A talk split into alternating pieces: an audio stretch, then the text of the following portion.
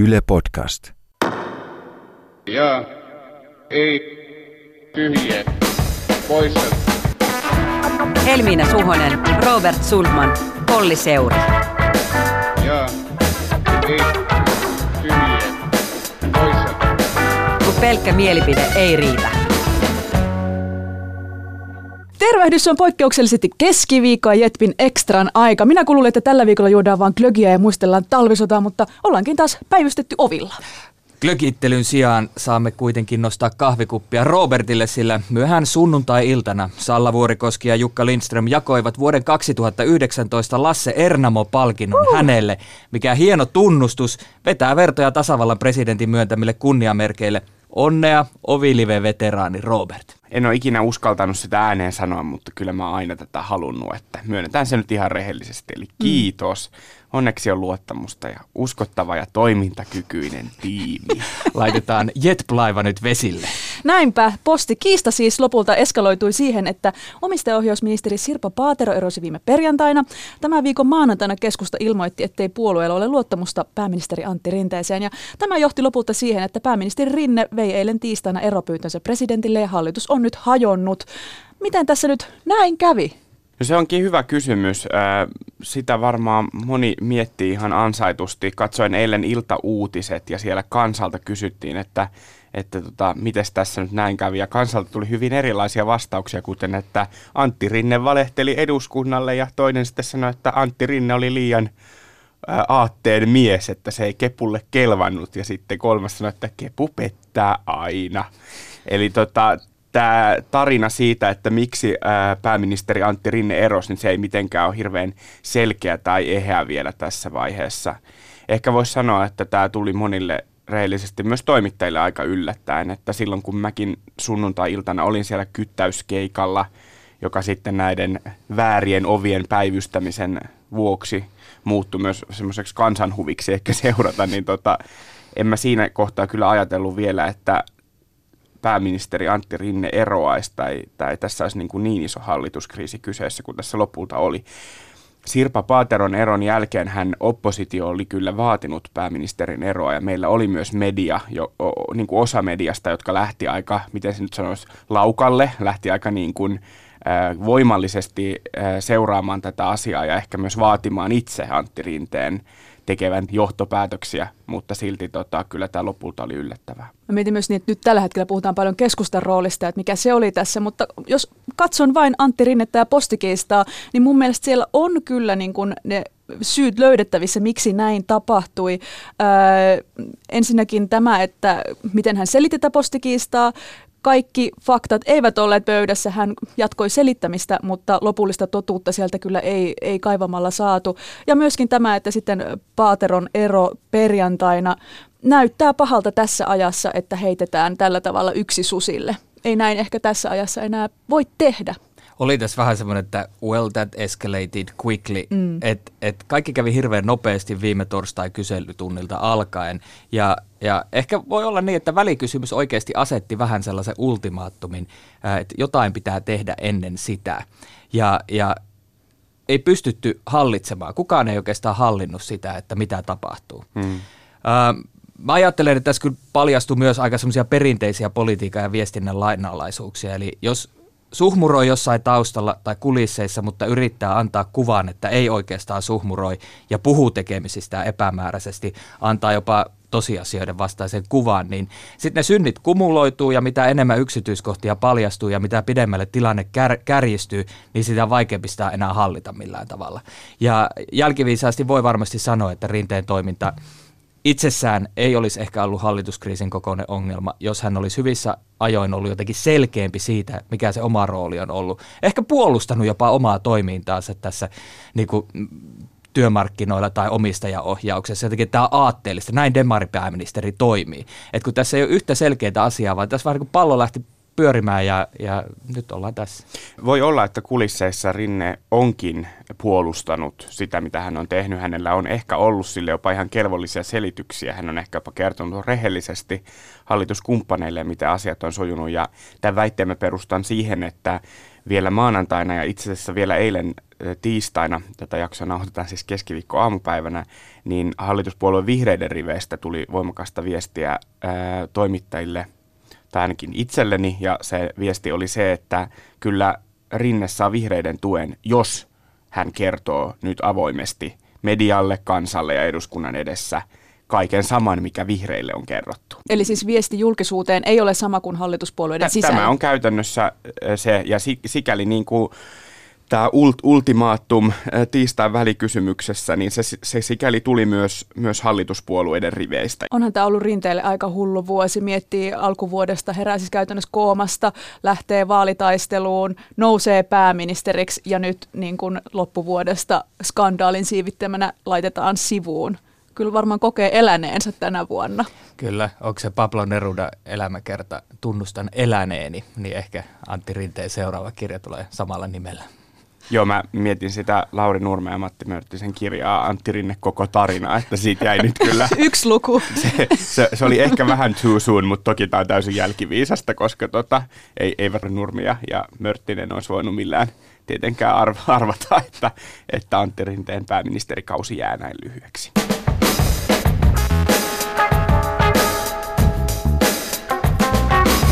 Ja ei. Tyhjiä poissa keskitytään enemmän myös keskustaan, koska mehän tykätään puhua keskustasta.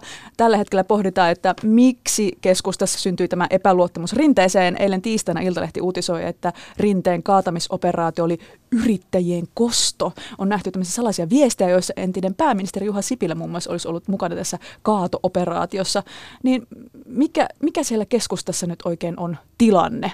Onko on ollut tämmöinen yrittäjien kosto? Tuota, tässä jutussa joka on sinänsä hyvin ansiokas ja, ja niin kuin iso hatunnosto viime jaksossa vieraana olleelle Kreta Karvalalle sekä Lauri Nurmelle tämmöisestä kunnollisesta duunista. Se on skuuppi. Se on skuuppi. Mm, se on kyllä. ihan rehellinen hyvä skuuppi ja sehän on niin kuin aivan mahtavaa, että tällaisella hetkellä näitä tehdään ja näitähän nimenomaan niin kuin täytyy, täytyy kaivaa osin just sen takia, että mä luulen, että niin kuin tuossa vähän aikaa sitten sanoin, että kansalaisille ei kaikille ole vieläkään aivan selkeää, miksi Antti Rinne lähti, niin musta sitä on ihan hyvä avata, että mitä, mitä siellä taustalla tapahtuu.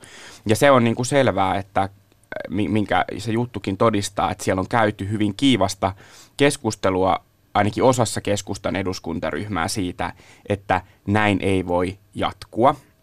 Musta tietysti kiinnostavaa on se, että siinä jutussa tehdään aika suuria johtopäätöksiä siitä, että se ero olisi ollut jotenkin ideologinen irtiotto, että ikään kuin tässä nyt lestadiolaistaustaset ja yrittäjähenkiset mm. keskustalaiset haluaisi kostaa AY-jyrä rinteelle ja että Sipilä olisi täällä nyt ollut sitten tämä ykköstyyppi vetämässä näitä lankoja. Eilenhän Sipilä kiisti itse tämän väitteen aiemmin päivällä demokraatille – koska tästä tota, Sipilän asemasta spekuloitiin jo aamupäivällä. Mutta ehkä sen, sen verran voisi niinku näistä niinku tapahtumista sitten myös todeta, että et niinku Jukka Manninen asiallisesti Twitterissä tätä juttua kommentoi, niin totesi musta ihan hyvin, että miksi Sipilä ei olisi kysellyt perjantaina sen jälkeen, kun omistajaohjausministeri Sirpa Paatero oli erotettu, että kai me muuten keskustellaan tästä asiasta ryhmässänne välikysymystä. Eli ehkä siellä, siinä jutussa oli välillä musta aika kiinnostavalla tavalla arvioitu ihmisille semmoisia motiiveja, jotka musta ei ehkä täysin ää, suoraan välity ihan pelkästään niistä tekstiviesteistä. Hyvin dramatisoitu juttu. Ja mietin myöskin sitä, että mikä se strategia tässä olisi, että jos Rinne halutaan kaataa, niin ketä olisi niin kuin ajatellut, että siihen tilalle tulee, koska kuitenkin Demarihan pääministeri kuitenkin olisi, niin joku ö, vähemmän demari, hallitusohjelma kuitenkin olisi sama ja niin kuin samat hallituspuolueet, niin mikä, mikä muutos sitten käytännössä siinä tulisi, että se Rinne, onko se nimenomaan, että se Rinne hahmona ei heitä sitten olisi jotenkin miellyttänyt? Mä ajattelen, että jotenkin kokonaisuutena tätä on kuitenkin yritettävä katsoa, että kun on monta tekijää ja tässä ehkä on se just, että koko hallitus olisi voinut kärsiä, jos Rinne olisi kaiken epäselvyyden jälkeen jatkanut. Ja se heikkous olisi voinut horjuttaa ää, myös keskustaa tai etenkin keskustaa, jos tilanne olisi tulkittu kentällä niin, että heikko puheenjohtaja ja nyt lainausmerkeissä Katri Kulmuni takaisin rinteelle tämmöisen toisen mahdollisuuden, mistä muut, ää, esimerkiksi Anna-Maja Henriksen RKPstä puhuu. Niin tähän liittyy siihen, että, että kun hallituksen suosio on laskussa, näiden molempien päähallituspuolueiden suosio on laskussa, niin tässä ää, reagoidaan myös osittain siihen suosion laskuun. Ja sitten on varmasti näitä muitakin syitä. Ja on niitä tiettyjä toimijoita, joilla on tässä enemmän merkitystä. Ja, ja vaikka sitä on vähän niin kuin vitsinäkin pidetty esillä tätä äh, muistoa Jäätteenmäen, äh, Anneli Jäätteenmäen kohtelusta 2003, niin mä ajattelen, että se on ehkä aktivoitu keskustassa tietoisesti, niin kuin se kentältä haettu viestikin on tietoisesti sieltä haettu, koska se voi vahvistaa semmoista oikeutuksen tunnetta, että nyt me voimme tehdä. Ja mä näen mm. myöskin, että oli riskien hallintaa, että koska on oltu tyytymättömiä siihen, että Antti Rinne linjaa pääministerin asioita, mitä hallituksessa ei ole yhdessä sovittu, niin tämä oli se sauma, missä siihen pystyttiin puuttua, koska jos ei nyt, niin tulevaisuudessa varmasti tämä meininki olisi vaan pahentunut. Mä, mä näen tämän myös riskienhallinnallisesta näkökulmasta. Mun mielestä toi kokonaiskuva tai kokonaisarvio on sinänsä varmaan niin kuin ihan hyvä termi, että, että tuota tästä vaikka sitä myös kritisoidaan. Vaikka sitä myös kritisoidaan, koska tästä tota, Rinteen Kulmunin keskustan puoluesihteeri Riikka Pirkkalaisen ja, ja keskustan eduskuntaryhmän puheenjohtajan Antti Kurvisen tiistai-aamuisesta tapaamisestahan on julkisuuteen tullut tämä sähköposti. Eli kun Antti Rinne pyysi kirjallisia syitä sille, miksi hänelle esitetään epäluottamusta, niin hän sen sai ja se oli hyvin lyhyt ja oikeastaan mitään sanomaton, että siinä niin kuin vähän tämmöistä yleistä epäluottamusta ää, esitettiin, mutta kuulemani, sanotaanko ihan uskottavista lähteistä kuulemani niin kuin perusteella, niin näissä keskusteluissa on kyllä heitelty vähän niin kuin kaikkea aina niin kuin siitä lähtien, että talouspolitiikka on liian vasemmalla ja näin.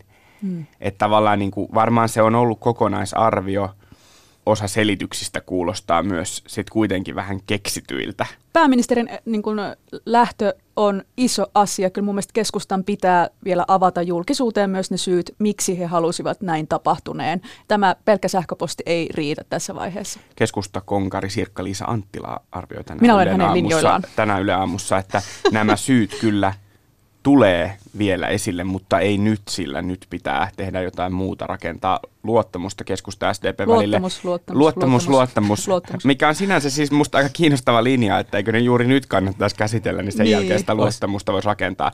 Ja vielä tuohon aiempaan kommenttiin, että se on kyllä, se on kyllä tavallaan just just myös näin, että jos se rinteen hahmo, AY-demari rinteen hahmo on ollut se niin kuin ärsyttävin asia, se, että on vaan se AY-demarin hahmo siellä, niin luuleeko keskusta, että tämä jotenkin kommunikoimalla, niin demarit tuo paikalle jonkun vähemmän. Niin, jonkun, jonka, jonka, jota niin kuin demarit ei itse haluaisi, mutta joka keskusta haluaa. Siis mä, mä en niin kuin ihan ymmärrä tätä logiikkaa. Mutta olisiko tässä ajattelussa demareiden kosto oli se, että he valitsisivat Antti Lindmanin, jolla on tämä vahva AY-tausta? Hei, ihan lyhyesti vielä tähän, että miten nyt demareiden ja keskustan yhteistyö tästä jatkuu. On puhuttu haavasti, vaan laittaa salvaa päälle, niin kyllä se tästä, mutta auttaako salva?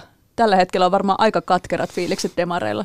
Niin, se varmaan riippuu siitä, että kuinka anteeksi antavaisia demarit haluaa olla. Tehän voi tehdä tästä aivan älyttömän vaikeaa. Eilen illalla Sanna Marin kertoi A-studiossa, että kyllä se Antti Rinne voisi olla se hallitustunnustelija. Ja SDPn puheenjohtajana, jos Rinne jatkaa kuitenkin kesään asti, hän väläytti eilen tiedotustilaisuudessa, että voisi jatkaa sen jälkeenkin, niin tota, hänhän saattaa jäädä sinne taustalle. Puolueen puheenjohtajana hän voi tulla erilaisiin tilaisuuksiin käymään, hän voi soitella ö, pääministerille, hän voi soitella muille ministereille, että jos demarit haluaa tehdä tästä vaikean asian, niin heillä on kaikki mahdollisuus tehdä tästä aivan älyttömän vaikea asia keskustalle, jolloin he voivat kyllä miettiä, että mitä me oikein niin kuin yritettiin tällä keissillä. Nyt hänellä on tämä ideaalitilanne, että hän vapaa-agentti siellä voi huslata ihan rauhassa taustalla, eikä mitään pääministerin... mukaan pitää.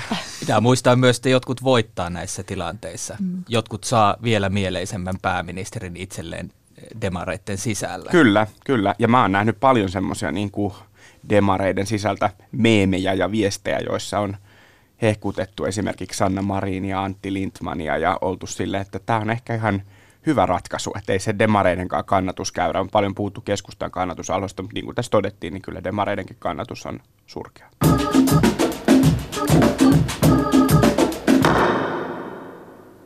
Mä haluan nostaa vielä mediakriittisen tai ehkä tällä kertaa mediamyönteisen näkökulman. Mä oon viime päivinä havainnut paljon mediakritiikkiä, jossa on oikeastaan kaksi kärkeä ja on ennakkoja pahoillani, koska nämä on nyt karikatyyrejä mun esittämänä. Ykkönen on se salaliitto, että medialiitto on pistänyt lehdet kaatamaan hallitusta. Tämä on tullut osin huumorilla, mutta osin semmoisen nokkelan vainoharhaisuuden vallassa. Niin bitch please, että No missä on se, että Yle oli ö, postikiistassa työnantajan puolella, koska Yle kuuluu paltaan? Missä oli tämä salaliittoteoria? Nyt tasapuolisuuden nimessä yleläisenä vaadin myös Yle-salaliittoteoria. Mä ihmettelin myös, että kansanedustajat ihan aidosti kävivät tätä keskustelua. Ja sitten mitä minä vaan ajattelen ääneen, eikö näin saa ajatella lainkaan ja heittää tämmöisiä ajatuksia vähän ilmoille. Minusta kansanedustaja ei saa ajatella ääneen tuolla tavalla, sanon sen nyt myös tässä. Niin. Ja kakkonen on se, että sellainen ajatus, että media on paisutellut tämän tapauksen, jotta saisi epämieluisan pääministerin erotettua. Ja, ja sanon nyt suoraan, että kaikkein silmiinpistävintä tässä jälkimmäisessä on se, että monesti tätä kritiikkiä esittävät ovat sellaisia henkilöitä, jotka eivät kyllä pitäneet Juha Sipilän hallitukseen kohdistunutta painetta liiotteluna. Tämä on pikkusen tämmöistä niin kuin, ää, poliittisävytteistä kritiikkiä. Ja mä en se, sano tässä, etteikö media haista verta, kun sellaista näkyy, totta kai haistaa. Enkä sano, että jokainen juttu on ollut hyvä, niin kuin Robert sanoi, siellä on ollut juttuja, joissa on keulittu, mutta sanon myös samaan aikaan hirveän painokkaasti, että jos joskus, niin nyt media on toteuttanut koko vyyhdissä juuri sitä vallanvahtikoiraa ja neljännen valtiomahdin tehtävää, jota varten se on olemassa. Eli checks and balances on se, että pitkin matkaan tässä postin ja päähallituspuolueen yhteydessä on pyritty selvittämään, mitä on tapahtunut, kuka on sanonut mitäkin. Sanon viime jaksossa, että nyt tarvitaan toimittaja selvittämään ja nyt on selvitetty, saatu aika hyvä kokonaiskuva, erityisesti poliittisesta puolesta. Median tehtävä on osoittaa, jos puheet ja teot ei kohtaa. Mm. Mä oon tosta aivan samaa mieltä ja mä ymmärrän, että tässä on ollut paljon semmoisia niin huvittavia elementtejä, niin kuin aiemmin tuossa jo totesin. Että on ollut ovilivejä erilaisilta porteilta ja ovilta ja, ja niitä on niin kuin aina... Kuiskailuliveä. Kuiskailuliveä ja, ja tota, niistä oviliveistä musta Tuomas Saloniemi kirjoitti ihan hyvän blogitekstin, joka laajalti tuolla somessa levisi, jonka otsikko oli se, että ovilive ei ole journalismia, jonka pointti oli tavallaan se, että jos laitetaan vaan kamera kuvaamaan ovea, niin se ei tavallaan ole vielä journalismia. Ja se on ihan totta. Useinhan se ovilive on ikään kuin sivutuote, että ne toimittajat hän päivystää siellä ovella ihan syystä. Si- sitä on tehty aina ihan for niin the record. Että kyselin ihan mm. niin kuin vanhemmilta kollegoilta ja ne sanoivat, että tässä ei ole kerrassaan niin kuin mitään uutta. Aina on odotettu tietoja ovien takana, se on ihan perusduunia. Mutta just näin, nyt se tehdään näkyväksi. Kysymys sitten on toisaalta se, että kannattaako se aina tehdä nä- näkyväksi. Onko jokainen ovi semmoinen, jota kannattaa kuvata? Ei ehkä.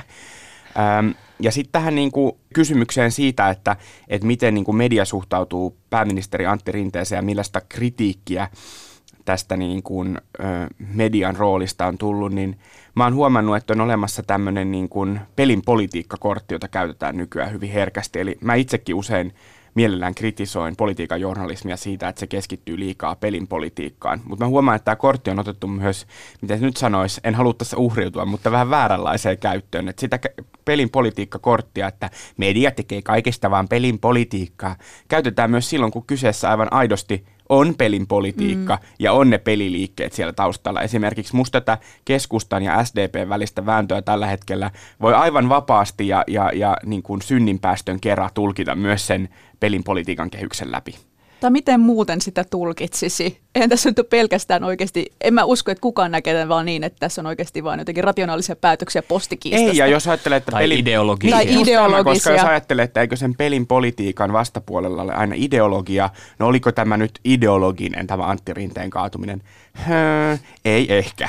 Ja kun tässä on puhuttu myös luottamuksesta ja on ihan oikein muistutettu, että luottamus on monisyinen käsite eikä puhe epäluottamuksesta kerro intresseistä, mutta median näkökulmasta, ää, jos ajatellaan, että media olisi jotenkin kaatamassa pääministeriä, niin media ei muutamassa päivässä pysty ää, kaatamaan luottamusta pääministeriin. Se, joka kääntää sen peukun ylös tai alaspäin, on ne hallituskumppanit.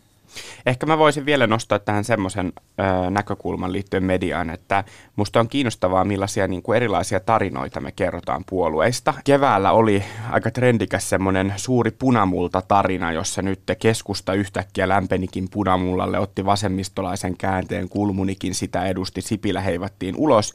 Ja nyt meille kerrotaankin tarina, jossa Sipilän porukka junaileekin rinteen ulos ja ei olekaan mitään tämmöistä punamultaisaa juttua, vaan siellä laitetaan kapuloita liian vasemmistolaiselle politiikalle, niin tämä on musta kiinnostavaa, että tässä niin kuin näkyy tavallaan sitä ideologinen tulkintakehys, ja nyt mä mietin, että onko sekin vähän väärä, koska musta nämä molemmat tarinat tuntuu suoraan sanoen vähän falskeilta. Musta keskusta on tässä erityisen kiinnostava siksi, että tässä koko tilanteessa, että kyllähän tämä kertoo siitä keskustan sisäisestä vedosta. Minä olen varma siitä, että Sipilä ja kumppanit eivät ole olleet ainoita keskustan eduskuntaryhmän sisällä, joilla on ollut voimakasta epäluottamusta pääministeriin, mutta sen samalla myös tiedän, että ei Katri Kulmuni ole ollut se niin kuin ykköstykki siellä, joka on tätä masinoinut. Ja mua kyllä kiinnostaa, mikä on Katri Kulmunin asema tässä, että miten hän lähtee rakentamaan luottamusta uuteen SDPn valitsemaan pääministerikandidaattiin varsinkin tilanteessa, jossa hän ei itse ole ollut se, joka on ehkä kaikkein eniten halunnut Antti Rinteestä eroa. Hänen julkinen esiintymisensä on kyllä ollut varsin jännää seurattavaa. Esimerkiksi eilen A-studiossa Kulmuni toisti lähinnä papukajan omaisesti kahta kolmea fraasia ja eipä juurikaan enempää. Ja myöskin nämä ulostulot sitten tästä päätöksestä, että epäluottamusta on pääministeriä kohtaan, niin näytti kyllä siltä, että hänet olisi jyrätty mutta sanon vi- muuten vielä tästä Iltalehden jutusta se, mikä on huomioarvoista, että kun mä ajattelen, että hyvin todennäköisesti hän vuotajalla on aina motiivi, e, et en tiedä onko se näkyvyysmotiivi, että haluaa saada nimeä esille, haluaa tehdä itsestään merkittävän henkilön tässä draamassa, jossa Anneli Jäätteenmäen ää, tota, kohtalo kostetaan, vai onko se joku muu motiivi, niin tässä joukossa oli siis sekä Kaikkosen että Kulmunin kannattajia, jotka sitten tä- tässä niin kuin tekstiviestiketjussa tai viestiketjussa esiintyy. Eli niin sitä ei voi tulkita, että tämä olisi joku antikulmuni tai, tai pro-vanha linja juttu. Mm.